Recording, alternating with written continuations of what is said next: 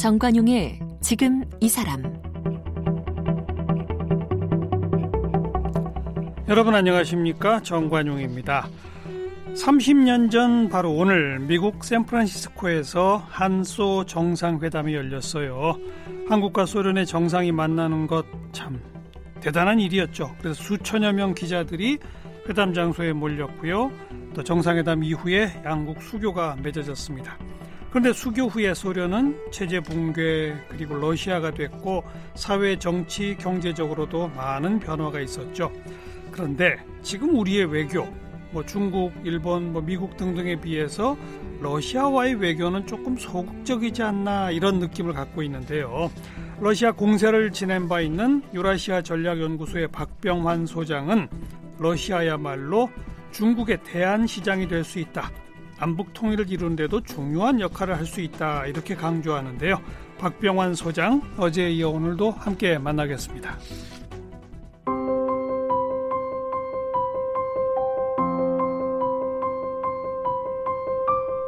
박병환 소장은 고려대학교 법학과를 졸업했습니다. 1985년 외무고시에 합격했습니다. 1999년에 주 러시아 대사관 1등 서기관에 임명되면서 러시아와 인연을 맺었습니다. 이후 주 러시아 대사관 참사관, 주 우즈베키스탄 공사, 주 이르쿠주크 총영사를 거쳐 주 러시아 공사를 지냈습니다. 31년간 외교관 활동을 마치고 상명대학교 글로벌 지역학부 초빙 교수를 거쳐 유라시아 전략연구소에서 러시아 연구를 계속하고 있습니다. 여러 언론 매체에 한러 관계와 러시아에 관한 글을 기고하고 있으며 최근 한국 외교에는 왜 러시아가 없을까를 펴냈습니다. 네, 박병환 소장님. 이게 30년 전에 우리가 네. 소련과 수교를 했던 거잖아요. 네, 네. 소련이 해체되고 러시아로 바뀐 다음에 다시 무슨 수교를 했어요? 그런 거 필요 없는 거예요? 그거는 아니었고요. 어. 어, 우선 결론부터 말씀드리면 러시아가 소련방을 국제법상으로 승계를 했습니다. 그러니까 아. 소련방의 국제법상의 권리와 의무를 음. 선언 에, 승계한다고 선언을 했고 러시아 스스로 네 예. 에, 국제사회에서 그것을 받아들였고 예, 예. 예. 그래서 또 별도의 수교 절차는 필요가 없는 예. 한소 수교 때의 그 효력 그대로 한러 수교로 간다 이거로군요. 그렇습니다. 어, 대신에 소연방에 있던 다른 나라들 뭐 네. 뭐 우즈베키스탄, 뭐 그루지아, 조지아 이런 나라들 있잖아요. 예, 예. 그 나라들하고는 우리가 따로 또 외교적을 해야 되겠군요. 어, 이미 별도로 계속 그 이제 한소 수교 이후에 출연을 했죠. 그죠. 뭐 우즈베키스탄, 뭐 카자흐스탄, 뭐 음. 투르크메니스탄, 우크라이나 예, 예. 여러 나라들하고 뭐 거의 연달아서 했습니다. 뭐 자동으로 쭉 다 되는 거겠죠, 그거는. 이제 그 나라들 입장에서는 뭐 필요하니까요. 뭐 특별히 음. 고민할 이유가 없었죠. 그렇죠. 한국과의 수교에 대해서. 네, 네. 네뭐 적극 환영할 일이었으니까요. 네. 그나저나 소울 연방은 왜 해체되게 됐죠? 원래 민족도 뭐 다 다르죠, 사실. 소련이라고 하는 나라는 한마디로 뭐 거대한 나라였죠. 음. 네. 이제 해체 원인은 그 경제 체제, 음, 음. 사회주의 경제 운영 방식의 그 비효율성 그리고 또 하나 무시할 수 없는 것은 어, 미국 레이건 행정부 당시에 아, 소련을 군비 경쟁을 통해 가지고 계속 예. 압박을 했어요. 예, 예. 그러니까 소련은 미국한테 지지 않기 위해서 음. 계속 군비를 증강해 하다 보니까 경제가 더 파탄이 나게 되죠. 없는 살림에 네. 군수 산업만 키우다 네. 보니 예. 그러다 보니까 소련방 내부적으로 국민들의 불만은 음. 계속 커지고 음흠. 그런 과정에 결정타를 날리는 것이 소련방 내에 러시아 연방이 또 있습니다. 어. 예. 그 독립 국가는 아니죠. 예. 예. 소련방이 있고 그 안에 가장 큰 러시아가 예, 있는데 그 러시아 공화국의 대 예, 옐친 대통령이 옐친 예. 음. 말하자면은 독립 선언을 했어요. 오. 어. 소련 방으로부터요. 우리는 따로 떨어지겠다. 기가 막힌 얘기죠. 그러네요. 한국식으로 생각하면 소련 방의 종주국은 러시아 연방인데 그 러시아 연방이 우리 소련에서 나가겠다. 어. 그런 그 희한한 일이 벌어졌어요. 근데 엘친의 그 대통령은 소련방의 대통령이었을 거 아니에요? 아니죠. 러시아 연방의. 그럼 그때는 고르바초프가 고르바초프가, 소련방, 대통령이었어요? 옐친은 아. 그 구성 중의 하나인 러시아 아. 연방공화국의 대통령이고요. 근데 고르바초프 치하에 있던 네. 옐친이 네. 우리는 러시아만 따로 떨어지겠다. 네, 예. 거기에 국민이 환호했어요? 상당히 그 호응이 컸죠. 아. 물론 그 직전에 그 이 고르바초프의 이제 개혁 개방 정책이 원래 계획대로 제대로 안 되면서 불만이 누적되는 과정에서 예. 군부 쿠데타가 있었어요. 군부 쿠데타. 네. 그러면서 더 엉망이 됐죠.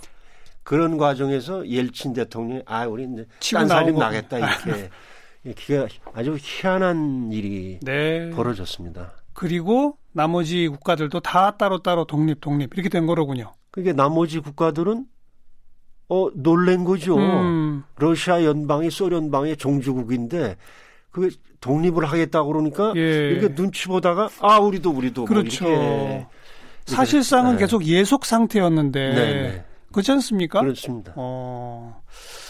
그런 아주 그래서 제가 하나 연장선 선상에서 말씀드리면 예. 그러한 소련방의 해체 분열 과정을 음. 에, 러시아 사람들을 그 푸틴도 그런 표현을 썼는데 civilized divorce다. 뭐 한국식으로 얘기하면 뭐 쿨하게 헤어졌다. 음. 예, 이제 동 역사적으로 보면 제국이 붕, 붕괴되는 과정에서 핵심부하고 주변부 간에 무력 충돌이 일어나는 게 자연스럽거든요. 당연하죠. 뭐 이렇게 주변부에서 반란이 일어난다든지. 그렇죠. 근데 이게 그게 아니고 그런 게 없이 그냥 이렇게. 그러니까 네. 사실상 네. 소련이 연방으로 되면서는 주변국을 다 이렇게 어찌 보면 복속시킨 건데 뭐 실질적으로는 그런 거예요. 그런데 네. 어느 날 그냥 우리 다 놔줄게 알아서 해 하고 놓은 거 아니에요? 그렇게 되어버린 겁니다. 예. 네. 지금 러시아는 사회주의 체제가 아니죠. 이미 그 러시아로 바뀌면서 에, 사회주의를 공식적으로 포기한 나라입니다. 어. 그래서 러시아 정치 세력 중에 공산당이 있습니다. 근데 매우 힘이 없는 음. 소수 야당에 불과하죠.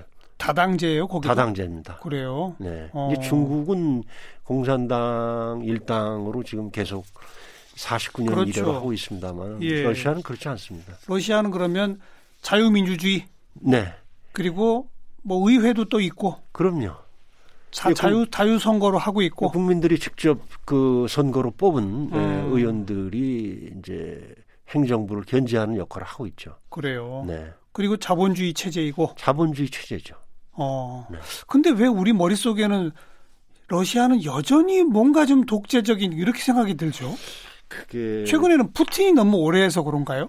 뭐 그런 탓도 있겠죠. 근데 그 워낙 그 냉전 시대 뭐 저도 어렸을 때 반공 교육을 철저히 받았습니다만은 예.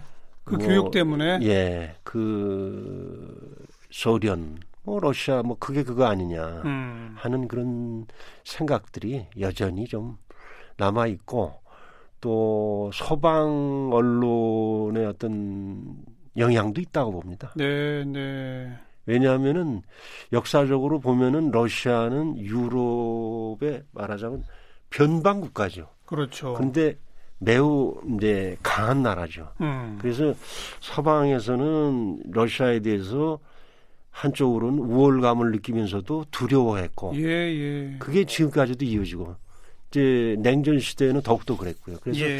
러시아에 대해서는 굉장히 좀 그렇게 좀 박하게, 음. 좀 삐딱하게 평가하고 오히려 서방 언론이 그렇다. 네, 네, 네. 아. 근데 우리 언론은 서방 러시아 뉴스를 대부분 서방 언론을 그대로 받아오죠. 네, 베껴서 어. 보도를 하니까 예. 우리 한국인들이 접하는 러시아 소식은 대개 서방 언론의 그 한번 그걸 거친 예, 예. 그런 뉴스들만 접하게 되다 보니까 예. 그럼 우리 뭐 특파원이 모스크바에 두 명밖에 없습니다. 모든 언론을 합해서요? 예. 그래요? KBS 하고요. 어. 에, 연합뉴스. 아 정말요? 그렇습니다. 다른 언론사는 안 보냈어요? 그게 이제 90년대 초에 예. 그 아까 뭐 말씀하셨습니다. 한소 정상회담 때 뭐 수천 명의 기자가 몰렸다는 말씀하셨는데 음. 그만큼 그렇게 좀 반짝했을 때는 거의 한 열대 명, 20명이 육박했는데 예. 뭐 지금은 두 명밖에 없습니다. 오히려 양국 관계는 만족스럽지는 못해도 어쨌든 더 발전해 왔음에도 불구하고 아니, 교역량이 100배가 됐는데도 네, 두, 사, 두 사람밖에 없습니다. 그렇군요. 제가 모스크바에서 대사관에 근무할 때 특파원들하고 이제 접촉할 기회가 있었는데 예.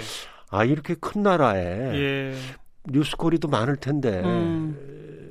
왜 보도가 안 되냐 그랬더니 음흠. 이제 특파원들 말씀이 거의 매일 송고를 하는데 음. 본사 데스크에서 받아주질 않는다. 그만큼 관심이 없다. 네. 아. 뭐 그런 알겠어요. 그나저나 엘친 이후에 네. 러시아 경제가 상당히 좀 어렵지 않았었어요? 그러니까 아까도 말씀하셨잖아요. 모라토리엄 이런 것도 있었다 그러고.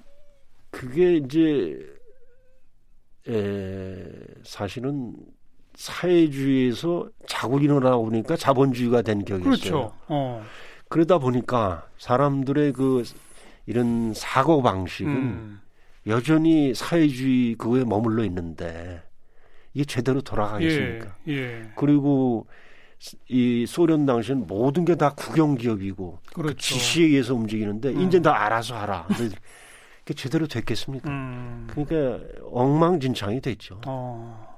예, 뭐, 그 당시에 뭐 한국 사람들 기억으로는 뭐, 아이, 뭐, 빵가게 뭐 줄을 뭐 장사진을 이루고 그런데 예, 예. 그러면 뭐, 에, 러시아가 무슨 밀농사가 시원찮아서 뭐 빵을 제대로, 그게 아니고 이 각 경제 부문 간에 배급 시스템이 안 이- 되는 예, 거죠. 이 흐름이 어.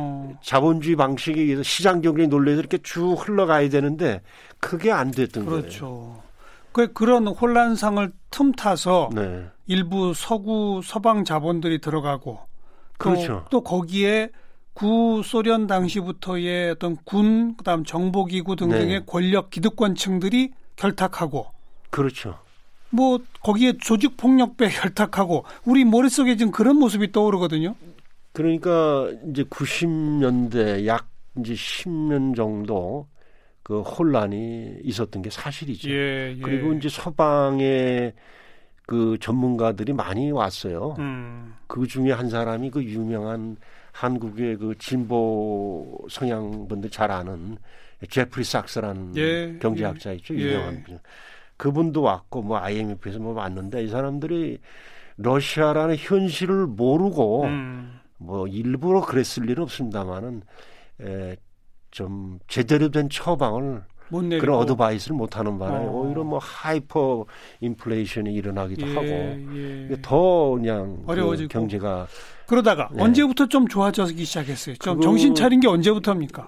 푸틴 대통령의 등장이죠. 음, 그러니까 정확히 말씀드리면 1999년 12월 31일 음.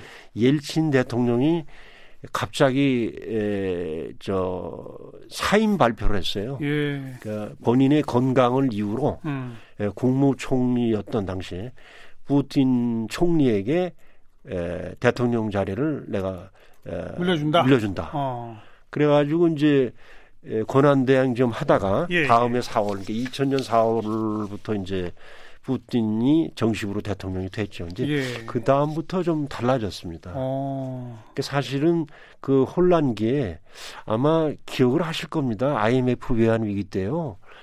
이 서방 자본들이 들어와서 부동산 뭐 이런 그 자산을 알짜배기 우리나라 것도 왜냐하면 이제 많이 우리, 가져갔죠. 예, 환율이 팍 예, 뛰니까 예, 예. 뭐 반값 어떤 경우 3분의 1 가격으로. 어. 그 당시 서방 기업들이 그랬어요. 네. 그리고- 네. 러시아 가서도 그랬다는 네, 거죠. 그랬던 거죠. 어. 마구 그냥 뭐. 근데 푸틴 대통령 이후에는 그걸 조금씩 이렇게 바로잡기 시작한 거예요. 네, 네. 그래서 어. 옐친 대통령은 또 서방에 대한 순진한 생각을 갖고 있었어요. 음. 뭐냐? 우리가 사회주의 공산주의를 포기하고 예. 자본주의 진영에 합류했으니까 예. 자본주의 국가들이 어, 뭐 형제로서 친구로서 우리를 선량하게 도와주리라고 믿었습니다. 근데 정말 순진했네요. 예, 그렇지 못했고 에, 그런 그 실망이 컸죠. 근데 음. 푸틴부터는 이제 그 서방이 좀 긴장을 하게 됐죠. 네. 바로 지금 2020년인데 네, 네. 지금도 푸틴이 대통령이잖아요. 네, 네, 그렇습니다. 이제 그게 이제 두 얼굴인 거예요. 한편에서는 네. 외국 국가 정상과의 정상회담도 몇 시간씩 늦는 푸틴 이런 이미지 있지 않습니까 우리 머릿속에 뭐. 그리고 뭐 예. 항상 뭐 사냥하러 다니고 뭐 오토바이 타고 다니고 하는 그런 거친 네. 남자 푸틴 예. 근데 그게 무슨 또 자기 정보기구를 이용해서 이렇게 뭐 정치적으로 독재적으로 지향하는 푸틴 이런 이미지가 하나 있지 않습니까? 네, 네. 근데 독일 국, 저 러시아 국민들은 좋아해요 푸틴을? 러시아 일반 국민들이 푸틴에 대한 지지는 매우 높습니다. 그래요? 예, 최근에 어, 좀 장기 집권하는데도 불구하고 그렇습니다. 이제 어. 최근에 최근 몇 년간만 놓고 보면은 젊은 세대를 중심으로 그게 좀 꽤 내려갔습니다만은 음. 어, 몇년 전까지만 해도 70% 이상. 이야 압도적이네요. 그러니까 90년대 그 러시아 사람들은 굉장히 자존심이 많이 상했어요. 그랬겠죠. 그 냉전 시대 미국과 더불어서 세계를 양분했던 그런 국가로서의 프라이드가 예. 대단했는데 이 엉망이 됐고 예, 예. 특히 기억을 하시나 모르겠는데요. 90년대 그 유고슬라비아 내전이 있었습니다. 그렇죠. 근데 유고슬라비아라는 나라의 이름이요. 남슬라브란 뜻이에요. 음. 거기에 슬라브 민족 국가들이 많이 있어요. 예, 예. 연방인데서. 예. 근데 그 내전이 벌어졌는데 나토가 나토 공군이 거기를 무슨 뭐 여러 가지 구실을 붙여가지고 마구 어. 공습을 합니다. 어. 소련 때였으면 상상도 못하는 그, 일이죠. 자존심 확 구겨졌군요. 예, 어. 특히 그 중에 유고슬라 연방의 구성원이었던 세르비아 공화국은 완전히 러시아하고 민족이 같아요. 네. 근데 세르비아가 특히 공격을 많이 받았어요. 아. 근데 러시아가 그 당시 엉망이었기 때문에 옐친 대통령 발만 동동 구르고 도와주지도 못하고요. 어. 엄청 러시아 사람들이 자존심이 상했습니다. 그런 게 이제 푸틴 이후로 들어와서는 이제 러시아 서방 국가들이 함부로 좀 못하죠. 오히려 음. 그래서 자꾸 푸틴을 씹습니다. 음. 그리고 이제 장기 집권이라는 거는 뭐 과연 이제 헌법을 어기면서까지 그건 아니죠. 그건, 그건 아니죠. 그러면은 사실은 러시아 사람들 입장에서 아니 대처 수상도 세 번이나 예. 시체말로 세 번이나 해 먹었습니다. 예, 예. 예, 저 아베 대통령 아베 수상은 네 번째입니다. 음. 그 기간은 지금 푸틴의 20년보다는 짧습니다만 예, 예. 그러면 그 임기 제한이라는 게 없는 음. 내각 책임제에서는 장기 집권에도 독재가 아니고 어. 대통령제 하에서만 오래 했다고 그래서 독재다? 그는 좀 그래요. 어. 중립적인 판단은 아니죠. 아니 근데 이번에 또 일부 헌법 바꿔가지고 아 헌법을 바꾼다는 얘기가 있습니다. 예. 저도 그 점에 대해서는 제가 무슨 러시아 사람도 아니고 예, 예. 이번에 그 거론됐던 헌법 개정이라면 그건 문제를 문제 있습니다. 자기 장기 집권을 위한 헌법 예, 개정 아니에요, 예. 솔직히. 예, 그건 아. 그렇게 해석이 됩니다. 그건 아직은 안 됐어요. 예. 할지 안 할지 몰라요. 그건 또 두고 봐야 됩니다. 어, 네, 그런 네. 거군요. 네.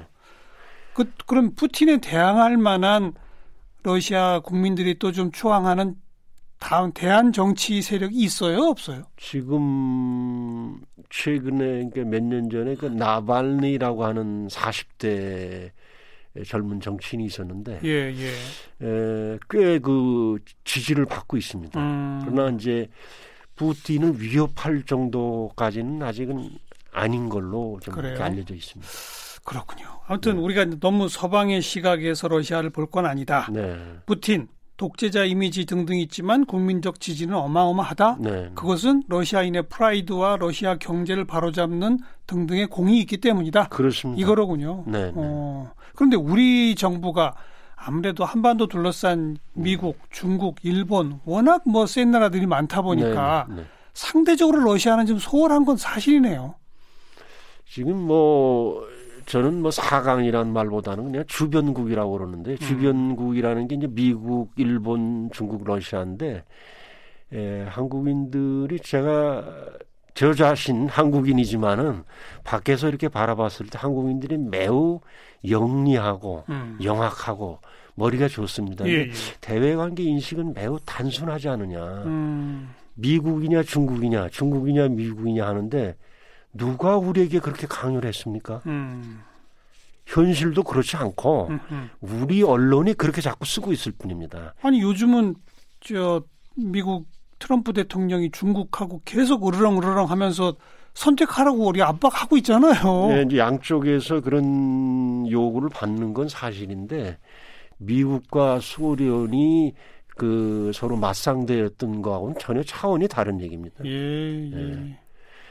그리고 지금 통일 문제를 놓고 봤을 예, 때 예. 이웃 국가들 중에 호의적인 나라가 어떤 나라라고 생각을 하십니까? 거의 없습니다. 그리고 중국은 대놓고 반대 회방을 하고 있고요. 통일을 원하지 않죠. 반대를 합니다. 사실 미국도 그럴 거예요. 미국도 통일 한국의 외교 정책의 방향을 가늠할 수 없기 때문에 음. 그냥 현상 유지죠, 예, 현상 유지. 예. 근데 러시아 경우는 에, 통일에 대해서 호의적이다. 그럼 러시아가 착한 나라냐? 예. 아, 착한 나라가 어디 있겠습니까? 어. 다 자기 러시아는 남북 통일을 바래요? 바라죠. 왜요? 왜요? 왜냐하면은 뭐 우리 언론에서 뭐 지겹게 30년 동안 이제 뭐 보도를 하고 있는 뭐 철도 연결이다, 시베리아. 가스관 건설이다, 어. 전력망 연결이다. 이 메가 프로젝트가 성사가 되려면 그렇군요. 남북 관계가 호전이 돼야 되고 나아가서는 통일이 돼야 돼요. 음. 이런 전제 조건이 없이는 러시아의 그런 그 예, 어떤 그 꿈이랄까 예, 동북아시아에 예. 그게 실현될 수가 없습니다. 어. 그러니까 자기들 입장에서 이러이러하기 때문에 예. 뭐 호의적이다라고 예. 하는 거고 또 실제로 그런 정책을 펴고 있고요. 러시아의 경제적 이득에도 통일이 필요하다. 네. 또 제가 생각할 때 이 동북아시아 정세에서 미국, 중국, 일본보다는 러시아 국력이 조금 떨어지니까 남북 네. 통일된 통일 한국이 있으면 조금 더 균형자적인 역할을 할 수 있다. 이런 정치적 이해관계도 있겠네요. 그렇습니다. 지금 어. 남북 통일에 대해서 중국이 그렇게 부정적인 거는 남북 통일에 에, 에, 통일된 한민족 국가의 실력이 음흠. 만만치 않을 것이다. 그렇죠. 그것이 압록강, 두만강을 넘어서 만주적으로 흘러 넘치게 되면 예. 어떻게 감당할 것인가? 중국 두렵죠? 당국이 예, 예. 우리보다 통일 이유를 더 걱정하고 음, 있다고 합니다. 음. 근데 러시아는 그렇지 않다. 오히려 반대죠. 러시아도 극동 쪽 진출을 하기 위해서 투자 요즘 많이 한다면서요? 그 극동 러시아 지역은 사실상 지금 에, 저개발 상태입니다. 음. 워낙 어마어마하게 넓은 땅이고. 음.